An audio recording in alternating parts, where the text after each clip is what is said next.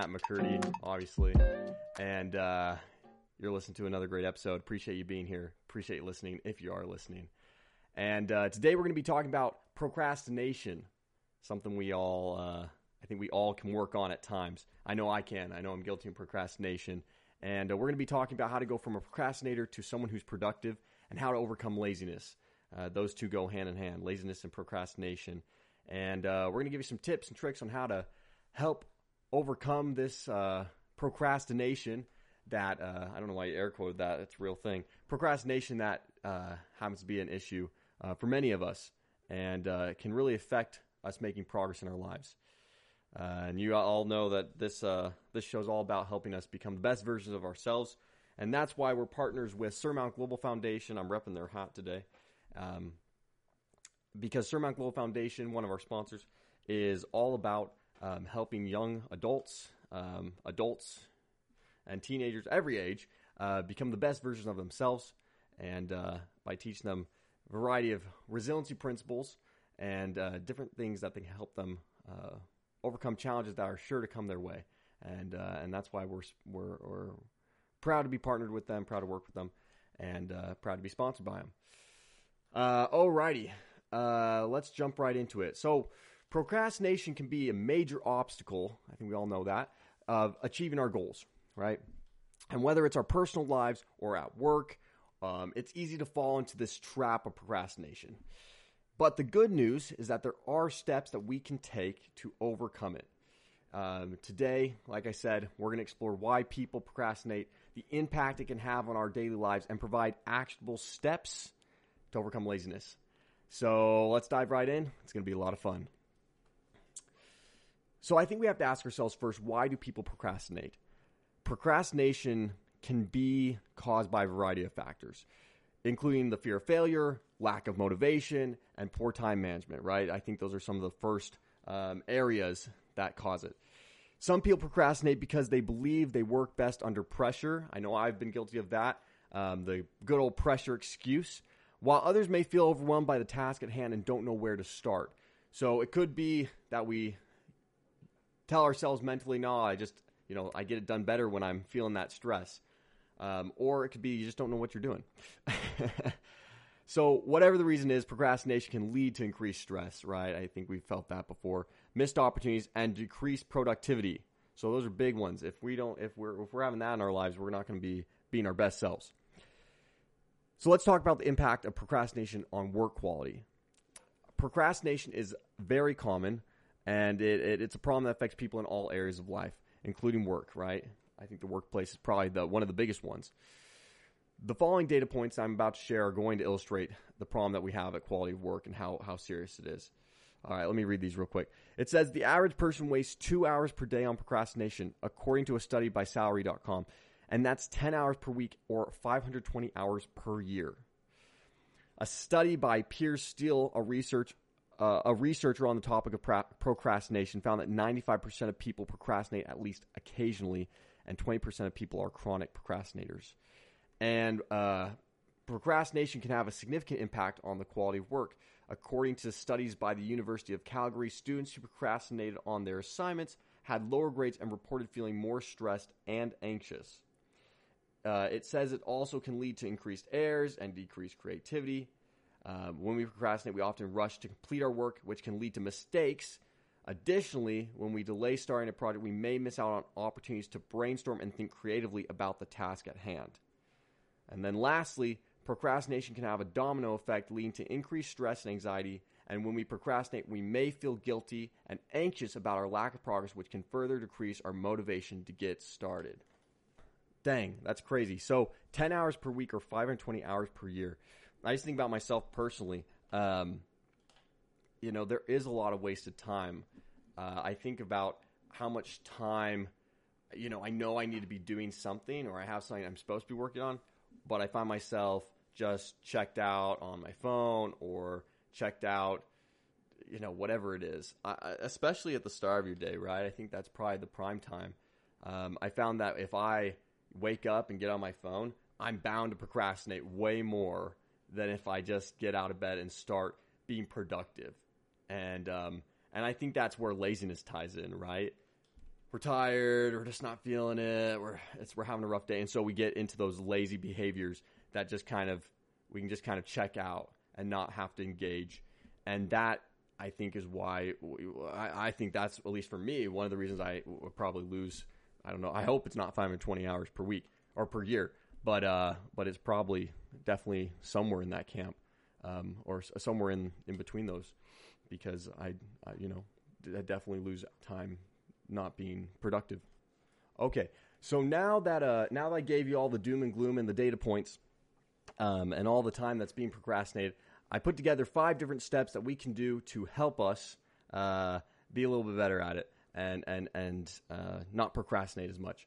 The first one is break tasks into small steps. Uh, sometimes we have this ginormous project, this huge thing that we're trying to work on, or at least mentally it feels huge, and uh, we can just mentally stop ourselves from actually taking steps forward. And it's almost too big of a project for us to even mentally engage with. And so it's important that we break it down so that we can actually step by step do what we need to do and, and accomplish the task at hand. Um, if we do this, the task that we have is going to be way less daunting, way less um, scary. I guess daunting, daunting and scary are the same thing, but just less um, less intimidating. And when things are less intimidating, we're more easily willing to approach them and, and, and take them head on. And usually, when we take things head on, that's when we have our best work and uh, when we're confident in what we're doing. The next one set specific goals and deadlines. Um, if we don't hold ourselves to a standard, if we don't have a line of excellence we're trying to meet, then we're not going to achieve. We've got to set the we got to set at least a baseline for ourselves, and that's with deadlines. Uh, it you know even if the deadline has to be moved back a little bit later on, at least set something so you can check in with yourself and go, did I at least work on it? Am I working towards this goal um, and this thing that I'm trying to achieve? Set that deadline, check in with yourself, and adjust it as needed. But uh, but always set deadlines so you have something you're working towards. Use positive reinforcement. I think this one's a great one. I talked about it in one of my last episodes. A positive mindset is always going to help you move forward with confidence and make the better choice, if that makes sense. I talked about last time about Tony Robbins and his positive mindset th- mindset thinking, um, where he talked about how when we have positive thinking, it's releasing endorphins and all sorts of things that help us make confident and wise choices. Because when we're not confident, we're nervous, we're anxious, we're scared, we're going to make negative choices. We're going to make things that aren't the best when we could be doing much better. We could be making much better choices. So have a positive mindset. Be positive about what you're doing and uh, constantly remind yourself or taking the little wins and celebrating the little wins are going to positively reinforce what you're doing and help you take bigger strides and continue taking much bigger strides as you move forward. Next one, start small, and I think this uh, this correlates with number one, but it's a little different in the sense that we can sometimes bite off more than we can chew. Uh, when we're trying to create a new habit, it's not easy, right? It takes what, 20 days, 25 days to create a new habit, something like that. I believe it's 20 days. And uh, I know for myself, if I don't have my habit built into my di- habit built into something that I already do on a daily basis, I'm probably not going to do it. So, for example, a habit I already have is I always brush my teeth morning and night. So if that's a habit you have and you're trying to start something new, maybe it's maybe it's you want to make sure to read a certain book every day. Well, then why don't you take that book and set it next to your, you know, next to your toothbrush so that morning when you see it, you're like, oh, that's right, I need to read that book, right? Place it somewhere where it's obvious. Start small, do the little things, keep it simple, and that's how you start to make those habits. Um, it's it's really easy to get ambitious and uh, and and then cancel ourselves out. How many diets do we do people start where they want to go for it all and solve it all and lose all the weight and get super jacked and look super ripped, but then they are unrealistic about all the things they have to do for it. And by end of week one, they're burnt out and ready to quit, and they go back to be doing exactly what they were doing, which was the old habits that they have. We always return to the old habits when we when things get hard and when they're not detailed and lined out and simple. So make it simple and uh, and continue moving forward. And then lastly, if uh, if not the most important, uh, get an accountability partner. Not everything needs an accountability partner. You know, there are some things we can do alone, but accountability partner can always make it easier, and it helps you rely on someone. It keeps you accountable, and uh, and I think it motivates you. Obviously, you always find someone who's going to help be there for you and and be reassuring, right? You don't want to don't put someone on there that would negatively affect it. I you know I know like my my some of my siblings, you know, they would just if my mom straight up asked them to do it, they would just not do it because my mom asked them. Um, why I don't know. I'm a good son. I would never do that, but some would. Um, some of my siblings would. Sorry, throw my siblings under the bus, but some of them would. And so, an accountability partner um, for them probably shouldn't be my mom um, in all cases because she'd probably try to remind them and they would just want to do it less. So make sure it's someone that you can rely on, that you trust, that motivates you, and you know is going to help you move you forward. Not that, hey, not that my mom is not motivating. Once again, mom, I'd make you my accountability partner. But if it's if if you pick the wrong person, it's not going to be any use. So pick someone who you can trust and rely upon, and it's going to motivate you. And uh, and maybe even maybe it's something that they want to work on too, um, and and they can partially make it a part of what they're doing. Sometimes that works, sometimes it doesn't. Sometimes you want someone who's you know has knowledge and can guide you, someone who can mentor you. We've talked a lot about mentorship. Um, in, in a, one of the last episodes, we, we I, I, interviewed a guy who talked a lot about mentorship and the power of mentoring.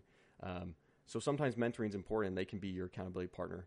But regardless, find someone who can push you to that next level and uh, and continue finding people who can push you to the next level because we really can um, take strides when we work together, and that's and that's a big key of life that we can take away. Anyways, I hope this has been helpful. Procrastination obviously is a common problem, and so if if you're struggling with procrastination, don't feel like you're a loser. Don't feel like you can't accomplish anything. That's something that is very common, and uh, and it's a big problem. But uh, but it's a common problem, and it impacts a lot of aspects of our lives. So if we can better understand the causes and the consequences of procrastination, um, and and figure out steps that we can take, to, just little steps, simple steps that we can implement on a regular basis to help us become more productive, we're going to be much happier and we're going to be much better people.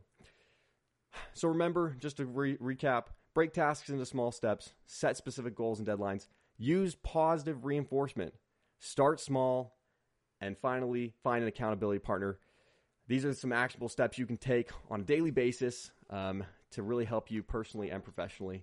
I hope this has been insightful. Thanks for listening. I'm Matt McCurdy, and I'll see you next time.